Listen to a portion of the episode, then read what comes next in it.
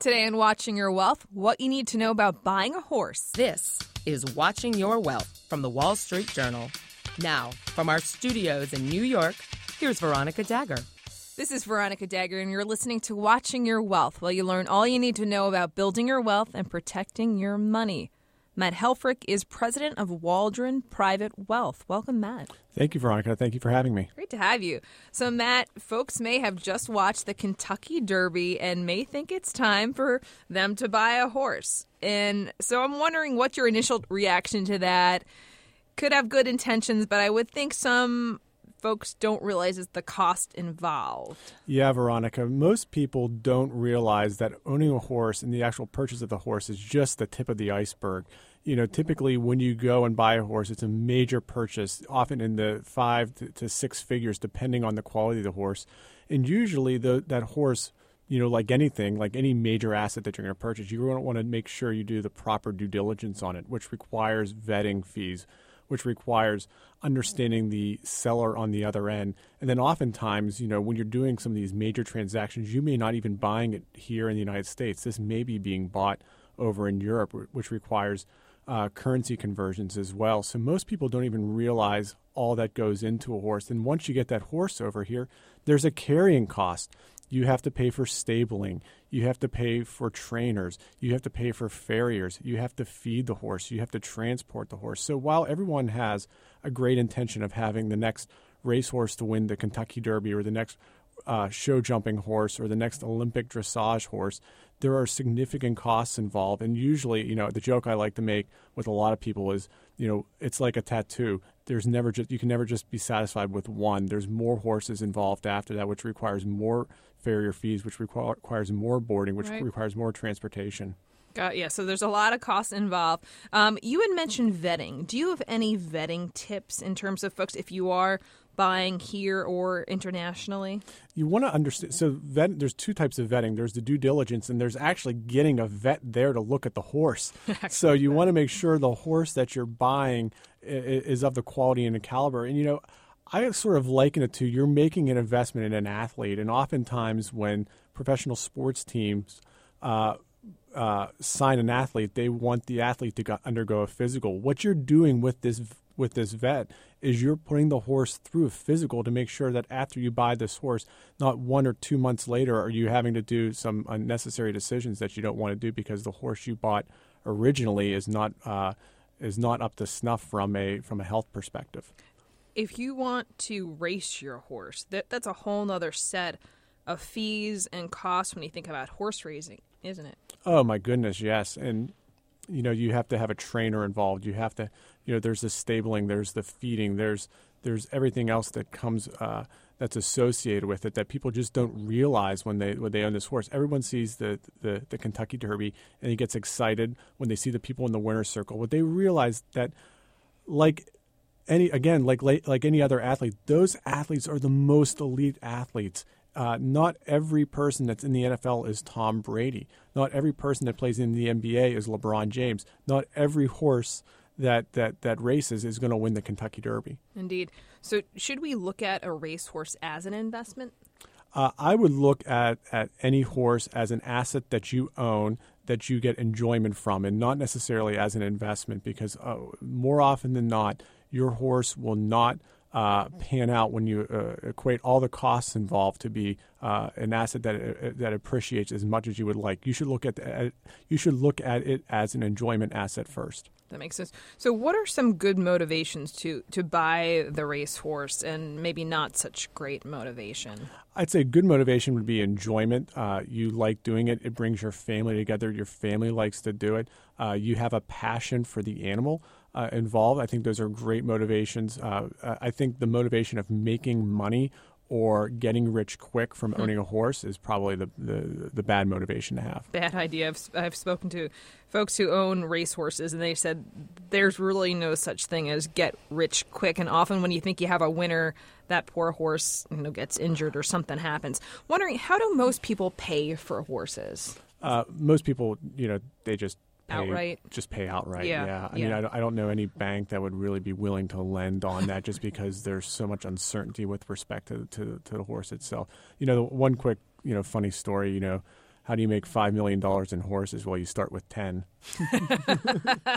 yeah, I know a few people who would agree with that. Matt, we need to take a quick break, but when we come back, I would love to hear some more about horses and your tips in regards to them. WSJ Special Access gives you a front row seat to some of the Wall Street Journal's most exciting content, like The Quirkier Side of Life, a new series that features the fun, surprising stories our reporters come across. The chief executive walks 10,000 barefoot steps every day. He recalls stepping on a bee, which put him off earthing for a couple of days, but he got back to it. Check out The Quirkier Side of Life on WSJ Special Access, only for WSJ subscribers. The Future of Everything podcast from the Wall Street Journal. Coming Friday, May 19th. What's the future of space and the law? Companies like Elon Musk's SpaceX. High tech guns. This is about choice in types of gun offered for sale. Brain implants. They didn't know how effective this was going to be. Urban farming. But what about a building that's 30 stories tall? And the mass production of meat. Now, these cells came from a duck. The Future of Everything podcast from the Wall Street Journal. Coming Friday, May 19th.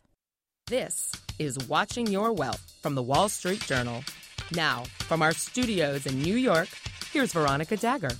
We're back with Waldron Private Wealth's Matt Helfrich. Matt, we're just chatting about what folks might want to consider before they buy a horse. So we talked about how you might pay for it.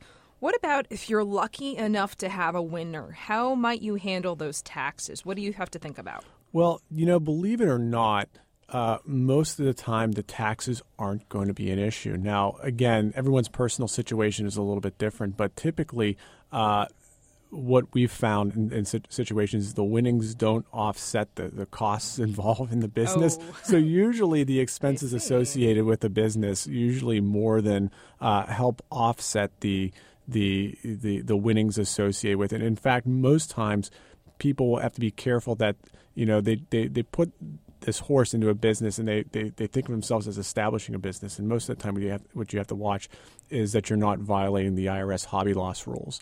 And that's actually the bigger implication when it comes to taxes as opposed to what to do about the winnings. Because most of the time, you know, all, all the other costs involved in, in, in the maintenance uh, of the horse more than offset the uh, the winnings associated with Can it. Can you briefly remind us what's involved with those rules? Like, in, you don't have to go into great detail, but in summary.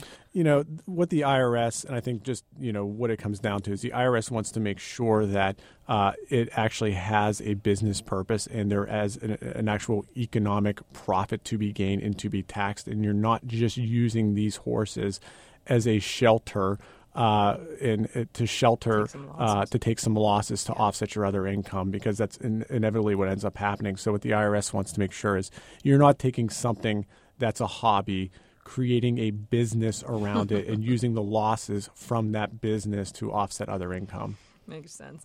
Um, the IRS always wants their money, of course. So we're talking a lot about horses, but I'm wondering what some general advice you can give us about luxury per- purchases in general. For example, if we think we want to buy a vacation home in Europe or some other such asset, what do we need to consider? You know, the, the, the thing I always tell people is there, you know, can sometimes be surefire ways to, to, really dilute your wealth, and that is imprudent home purchases, imprudent hobby purchases, and I'll, I'll sort of equate the horses to a hobby, uh, private aviation travel, and uh, starting restaurant-like businesses with with with friends. Um, and the reason for that, you know, you need to have a plan and you need to have an exit strategy from it. You know, what often happens is people buy a house.